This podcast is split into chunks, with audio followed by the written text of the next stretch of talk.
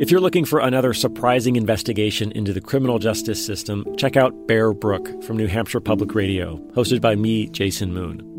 Bear Brook is back with an update on our second season. Jason Carroll is serving life in prison for a murder he says he did not commit. Now, the biggest development in the case in 35 years could lead us one step closer to the truth. Listen to the complete second season of Bear Brook, now available wherever you get your podcasts. This is a CBC podcast. Hi, listeners. David Ridgen here. After a long hiatus, Someone Knows Something is back with a story I've spent the better part of two years working on. And you're about to hear the first episode of Season 7. Thanks and enjoy. The following episode contains mature subject matter. Please take care.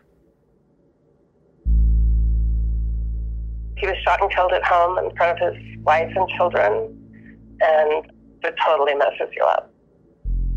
I mean, it just, I think the Hallmark TV movie version of it is that it brings you closer together, but what happens is being around each other just reminds you of what's missing.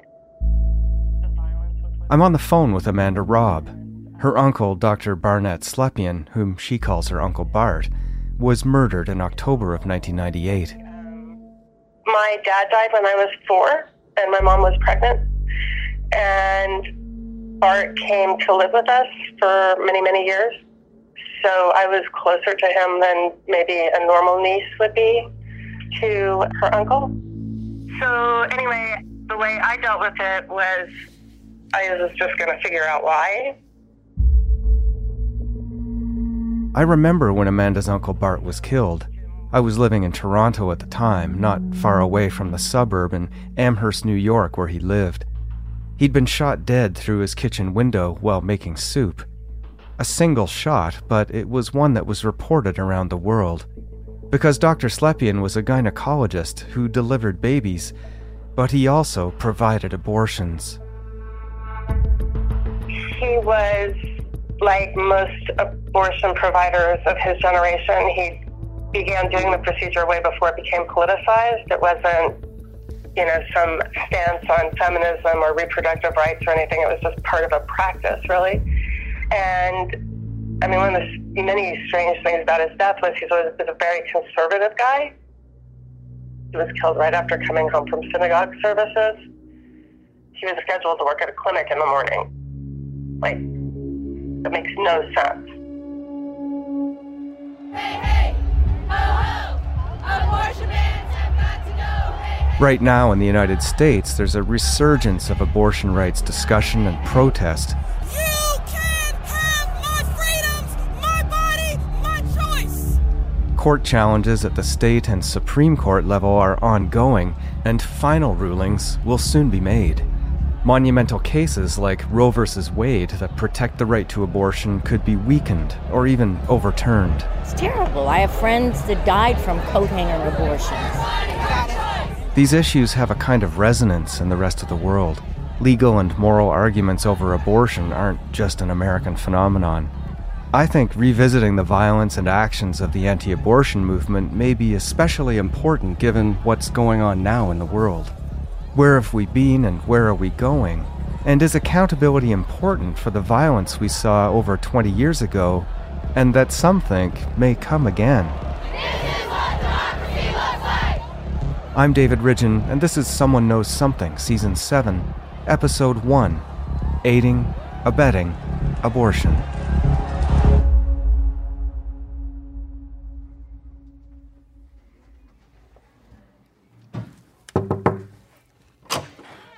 Amanda, David. how are you doing? Is it okay to meet in here? Of course it is. Okay. Nice. After several phone calls with Amanda Robb, I'm meeting her in person. An investigative journalist from New York, she's written for Rolling Stone, The New York Times, and GQ. Early 50s, someone who likes to throw herself into difficult situations and then write her way out of them. She's a fan of Someone Knows Something, so the scene seems already informal, like we know each other through downloads. Amanda settles onto a couch, binders of papers on a table in front of her. She's wearing jeans and her blonde hair is held back by a pair of reading glasses. This is not the first time Amanda has investigated tragedy in the ongoing narrative of abortion rights. In fact, Amanda became a journalist because of the murder of her uncle, Dr. Bart Slepian. I know people react to grief in many different ways. I'm sure you've learned that, you've seen it. And then the way I reacted was I was going to figure out why Bart was dead. Like, that was, I don't know why that was my thing. I wasn't particularly angry or I was just going to, I was going to solve the puzzle. I wasn't a journalist at the time. I, it was just like, that's what I was going to do. That was my thing. I want to find out more about Uncle Bart, more about the scene at the time and who he was.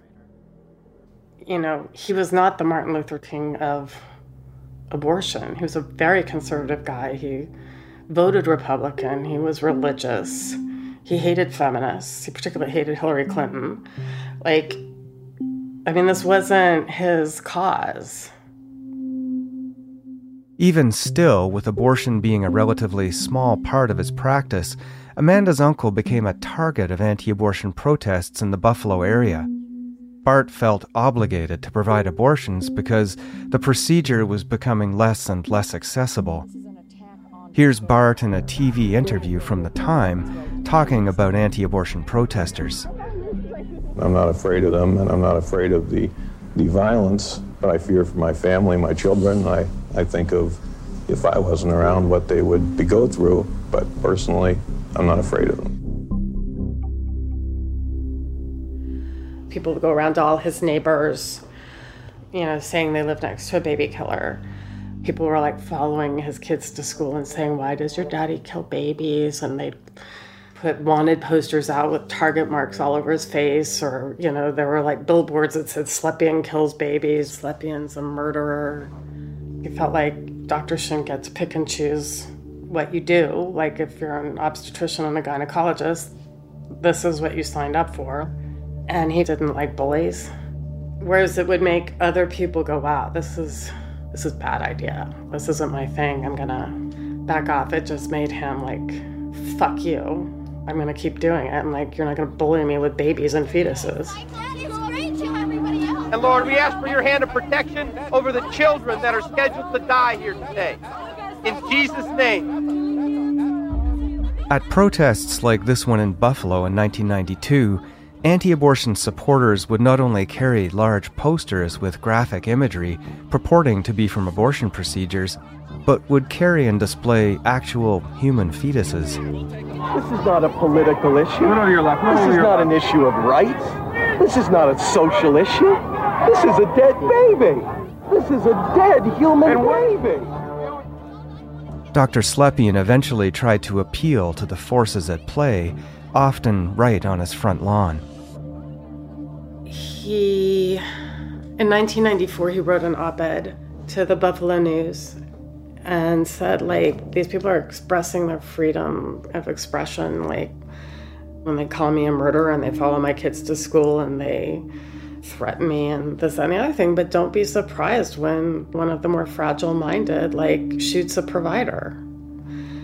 Four years later, that's exactly what happened. I just became obsessed with, like, Bart's killer.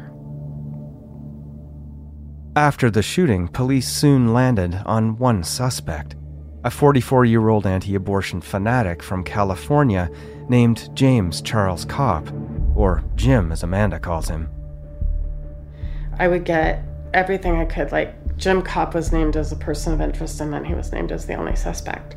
And, like, I swear to God, I kept a scrapbook. It was like almost like I had a crush on him. And then I started, like, there would be an article about him, and they would interview somebody, so then I would call that person, and I would need to talk to them. And what were they gonna do? Like, they had this, like, bereft girl on the phone and they were Christians, and so they had to be nice to me. And then I would fly and go visit them. It was crazy. I mean, I was batshit crazy. When you visited them and interviewed them or talked to them, was it like a were you interviewing them or were you just I brought bagels. James Charles Kopp's childhood doesn't seem to give any hint of where he would actually go in life. According to our research and media reports, Kopp had a lawyer father and a nurse mother who eventually divorced. Twin brother, three older sisters, California sunshine. Kopp was a straight A Eagle Scout. Kopp earned a master's in biology but never got a job in the field. Instead, he went to L'Abri, a spiritual retreat in Switzerland founded by the theologian Francis Schaeffer, who preached that abortion was a form of killing. Kopp returned to the US and opened a crisis pregnancy center where he tried to aggressively convince patients to keep their unwanted pregnancies. Around 1986, Kopp converted to Catholicism. Anyway, by the end of it, I realized like, oh, a crazy person got a gun. I finally pulled myself together enough to like stop drinking and to like find a functional outlet for my what has become like I'm a trauma junkie now, um, which I think is not unusual. Mm-hmm.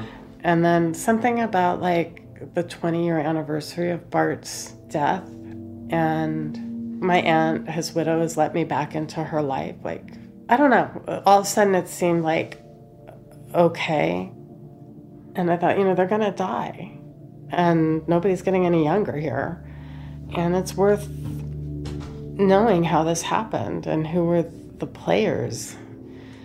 And it's not for vengeance, and it's not because I want, I mean, like. Amanda wrote and published stories about her family's difficulties moving forward in the aftermath of her Uncle Bart's murder. And she still struggles with it. I think we loved each other, and um, the last time we spoke was about three weeks before he died.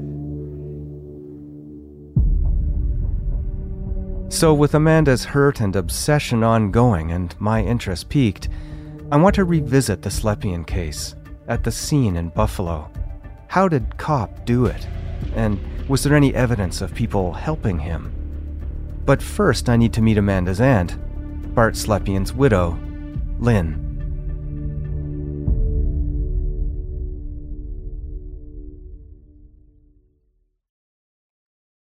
Back in 2020, the FBI claimed to have stopped a wild plot to kidnap the governor of Michigan. Thank you to the fearless FBI agents bringing these sick and depraved men to justice. The key to the investigation was an FBI informant whose recordings have never been heard by the public until now. This is about pointing rifles at politicians and squeezing the trigger. From Campside Media and Sony Music Entertainment, it's Chameleon, The Michigan Plot, out now wherever you get your podcasts.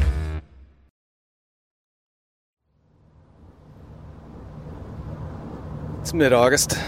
I'm in Buffalo, New York, on my way to interview Lynn Slepian, Barnett Slepian's widow. And I'm interested in finding out who supported these shootings. None of that has ever really made it to air. It's important to hear the details of the shooting from a witness, no matter how difficult it will be for Lynn to talk about this.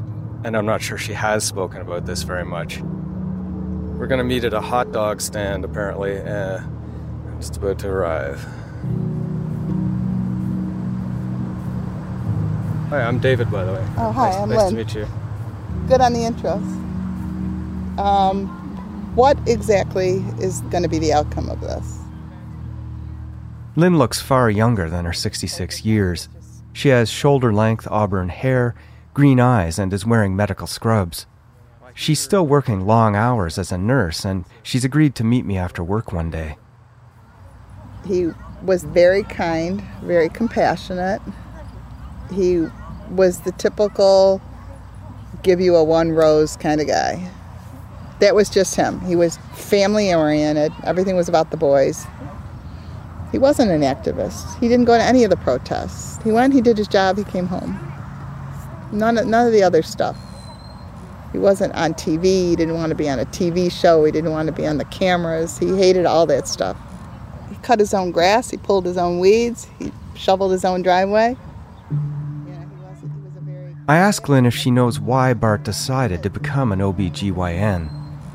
I think it was one of his electives when he was a resident, and he liked it, and he went into it. And he always said that, as far as the abortion aspect of it, he was never going to take a woman in crisis and send them to a stranger.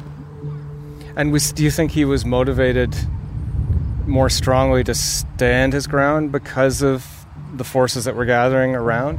Absolutely. But the more he did it and the more it became harder and harder for patients to get the care they needed, I think the more he felt he was kind of obligated to fulfill that need. So I ask when the protests started around their home. I think it was always here. The police would come and they would keep them in the street or keep them within a there was a buffer zone. They could only come within a certain number of feet of the home. But they would be right out there. All the neighbors would come out and it was pretty ugly. It was on a Friday night pretty regular basis. They were there. In 1988, a van filled with anti abortion protesters appeared outside their home as Bart and his family opened Hanukkah presents inside. The protesters taunted Bart, yelling that he was a murderer. Dr. Slepian then smashed the van's windows with a baseball bat and was later charged with assault. I didn't feel fear from them. I, I was angry more than fearful. I mean, now I think I'd be more fearful because things have gotten a little more volatile, but I didn't think they were going to physically do anything, but they were just obnoxious. What about Bart? Was he afraid? Or was he out on the front lawn trying to talk to them? Or how did. Well, we, we always tried to talk to him. We always tried to, to tell them to please leave, and the police would tell them to leave, and they'd leave, and then as soon as the police left, they would come back. And it was. There was a hotline that you could call and you could find out where they were going that night and 90% of the time they were coming to our house. And was there ever any warning or ever any pre thought that this something like a, a shot could happen? No. Like a None. None. I mean, there was. It's always in the back of your head, but they were probably stalking us for quite a while before it happened. Kopp or whoever. That's what really got to me with my kids, and I mean, they must have been checking. I mean, they knew we where we were going the night we went out. They knew when we came back. They must have seen the headlights come up the driveway. It was well planned out. I mean, he claims it was an unfortunate lucky shot or whatever you want to call it, but I mean, he had a high powered scope and everything, so it, it was, I would say it's a good distance away. We had come back from temple services, and Bart went to warm some soup up in the microwave, and it's like he hadn't even taken his suit or sport coat off. It was just. They had to know that the kids were home. They had to see. Yeah, they were watching us. They were watching us, a word Lynn uses throughout her descriptions of the events. Who are they? James Kopp and who else?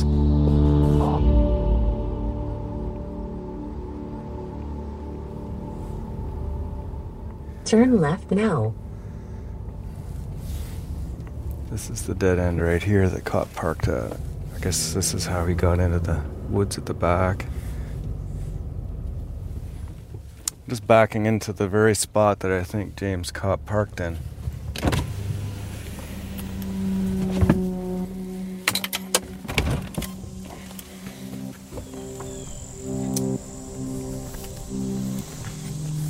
So this must be the path he took. Yeah. He would have walked along here.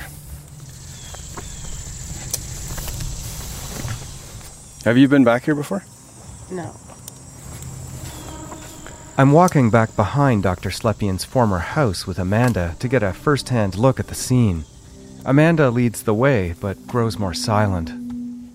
A dilapidated wooden backyard fence on my right, probably dating from the time of the shooting, runs along behind a row of well appointed houses.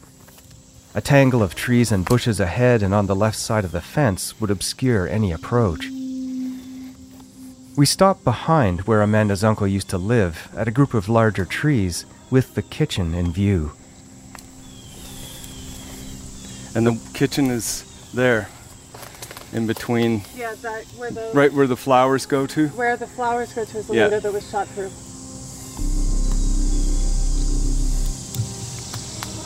Yeah, I mean, it's, it's I can't imagine a more clear line of sight to a kitchen window than this. According to FBI documents, media reports, and interviews, Kopp parked his 1987 black Chevrolet Cavalier a short distance away at the dead end of a street, walked behind the Slepians' house as we just have, passing through a neighbor's backyard, to the area where he set up his Russian made rifle and scope, using a tree to steady himself. The shot through the kitchen window was about 90 feet away, a clear view into the lives of the family he was shooting at. After he made his shot, he buried his rifle close by in a rubber tube that had been prepared ahead of time, and other items in nearby holes that had likely already been pre dug, and then made his escape. A match for Kopp's DNA was found here behind Dr. Slepian's house. It's the burial, the repeat visits, and the organization of it all that makes me think Kopp must have had someone helping him. He had help. He had help. But he had it so well planned out. He had to have somebody help him get through the neighborhood. James Kopp was named a material witness 12 days after the shooting, and it was a key piece of information logged by a neighbor just over a week before the shooting that helped point to Kopp. The neighbor had seen a suspicious, shabbily dressed man pretending to jog and then getting into a black Cavalier. She was so suspicious that she took down the plate number, and police were able to connect the car to Kopp. Did you ever hear any names coming out about people that were helping him or anything like that, No. or any? It was pretty quiet. And did you ever question yourself why? I always knew there was more involvement. There had to be more. He couldn't. He, he's not that smart to act alone. He had nothing. No creature comforts. No nothing. I mean, how did he live? How did he survive? He had a, an old piece of garbage car, and the clothes on his back, no money. So I mean, somebody had to harbor him and feed him, and yeah, he had to have help. And do you think it's worthwhile for me to pursue these people? Do I? Yeah. I I had been asking for this for years, but it just it's very hard to try to do on your own, and it's also hard when you're directly involved. So it's like my kids were little.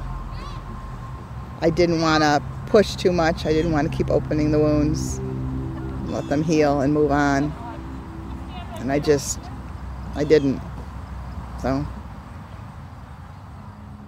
James Kopp was at the extreme end of larger anti abortion movements that were protesting at clinics around the world. He began in 1984, and that year alone he was charged with trespassing, battery, and assault with a deadly weapon. In 1986, Kopp met Randall Terry, who had recently founded Operation Rescue. Terry and others thought that the passive tactics of some of the existing groups on the scene were useless. Here's Randall Terry speaking at a news conference in Washington, D.C. in 1991. Please, quote me on this. If they are going to kill children, we are not going to give them rest day or night until they abandon the practice. Operation Rescue became the most influential anti abortion group in the U.S. by 1988. Its protesters would crawl like babies across abortion clinic parking or entrance areas in order to block the way. If arrested, many would identify themselves only as Baby Doe. Here's Operation Rescue in Buffalo in 1992. Our Father, who art in heaven, hallowed be thy Pro choice protesters were out in force too.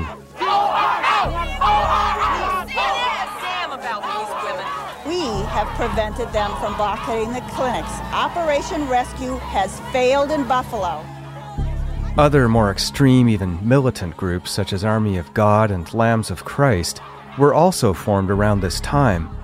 To give a sense of the times, a supporter of Army of God called the Mad Gluer put together a manifesto on how abortion providers should be hurt or disabled. From how to build bombs to methods for shooting or poisoning them, all placed loosely within the tenets of the Christian Bible. James Kopp advanced through these more extremist anti abortion ranks quickly, and the first person listed in the special thanks in that manifesto is someone named Atomic Dog, a nickname that came to be directly associated with James Kopp. In 1990, in the US, there were 15 acts of violence at abortion clinics. In 1993, there were 278.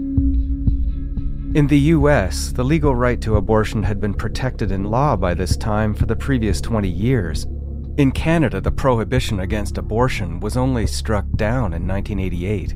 Leaks of U.S. Supreme Court documents indicate that landmark decisions on abortion may well be overturned, and there is a sense by some Americans and Canadians of a looming reignition of violence. That night changed changed everything forever. It did. I mean, it changed my trajectory. and the stuff that we lost was very hard. And I'm lucky the kids did as well as they did. Bart and Lynn had four children, all between age 7 and 15 at the time. And I tried to keep things as normal for them. So that's hard. Keep them at school, keep them at football, keep them at baseball, keep them at, on schedule for everything. Do you guys ever talk about that particular day ever again, no. or do you? Nope. Nope. They choose not to discuss it. You know, they, they reminisce about stuff we used to do as a family, but no, that night does not come up. No, I had the 15 year old grabbing towels and, you know, one calling. It did, no, they don't want to go through it. And I would never bring it up again. So, Sorry they to want make talk. you go through No, again. that's okay. That's okay.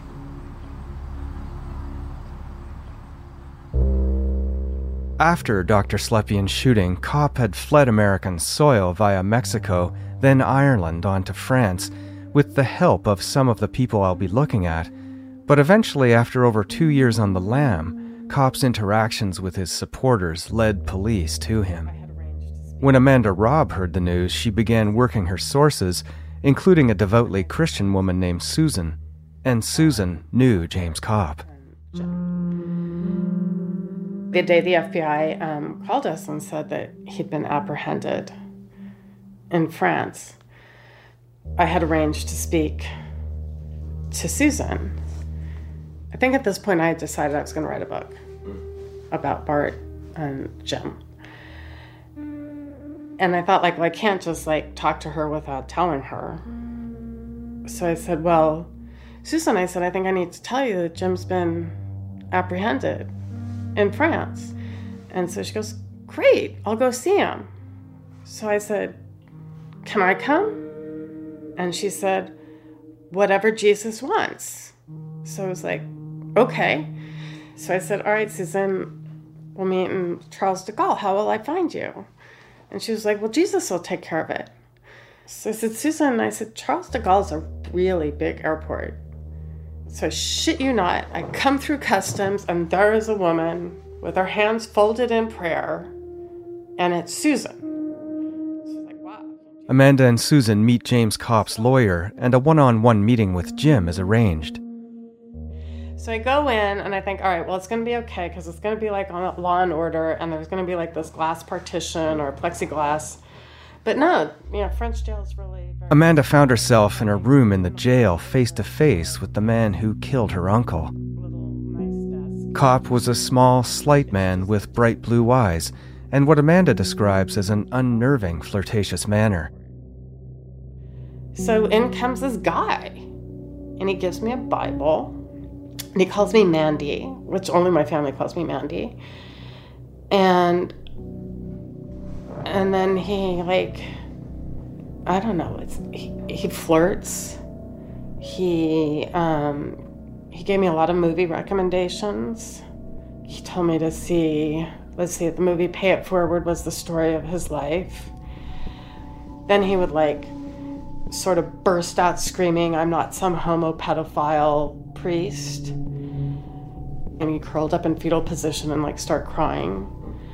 It was like his mind was, he's very bright, but it was like his mind would get tangled up. I mean, it was obviously a very stressful time, and I didn't know how to do an interview. I mean, it was stressful for both of us. It became pretty apparent pretty quickly that I wasn't going to be able to write this book. The Jim parts were easy. It was the Bart parts I couldn't write. It was just too upsetting for my family, and it was too upsetting for me to be have them angry with me and like I just couldn't I don't even think I could write it now 20 years on. Like it just it's too it's just too upsetting. Amanda still carries this meeting with Kopp, along with her questions, which are now mine. Kopp was eventually charged and convicted for the killing of Barnett Slepian and was sentenced to 25 years to life. So, where's the investigation here? Why talk about a murder that's already been apparently solved? Because there's more. Jim is the suspect in five shootings of abortion providers. Dr. Slepian wasn't the only abortion provider to be shot. There was Bart, who died. There was a doctor in Rochester, New York, who was injured, and then there were three doctors in Canada. In addition to the murder of Dr. Slepian, James Kopp is a suspect in four other attacks on doctors because of the striking similarities between the shootings. People may not remember as much about the Canadian abortion providers who were also the victims of sniper attacks. Dr. Gary Romalis was the first to be shot at his home in British Columbia in November 1994, followed by Dr. Hugh Short in Ontario in November 1995 and then Dr. Jack Fainman in Manitoba in November 1997. An American doctor in Rochester, New York was also shot at in the same year as Dr. Fainman. The two bullets missed, but he was injured by debris. All three Canadian doctors were badly injured but survived, and all three had their lives and those of their family and community pretty much ripped apart. Why Buffalo? You know, why Ontario? Like, I would be very curious to know who it was, why they did it, and how they feel about it now. And so would I. In fact, none of the Canadian cases were brought to justice. And like Amanda, I think there has to be more to the story about the shootings, the shooter or shooters, and who might have helped along the way. From what I understand from the police, we were stalked for a year. We were told we were being watched for a year and that he had a support group here, of course.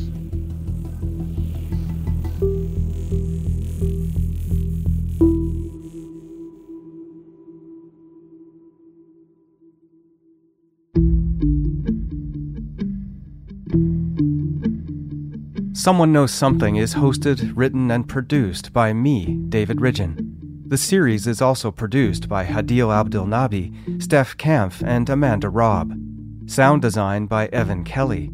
Emily Cannell is our digital producer, and our story editor is Chris Oke. Our executive producer is Cecil Fernandez, and the director of CBC Podcasts is Arif Noorani. If you want to help new listeners discover the show, please rate and review wherever you listen. Find us on Twitter and Facebook by searching Someone Knows Something or on Instagram at CBC Podcasts. If you're looking for more investigations, check out the past seasons of Someone Knows Something, from a mysterious bomb hidden in a flashlight to two teenagers killed by the KKK. There are six seasons of SKS available to binge listen now on the CBC Listen app or wherever you get your podcasts.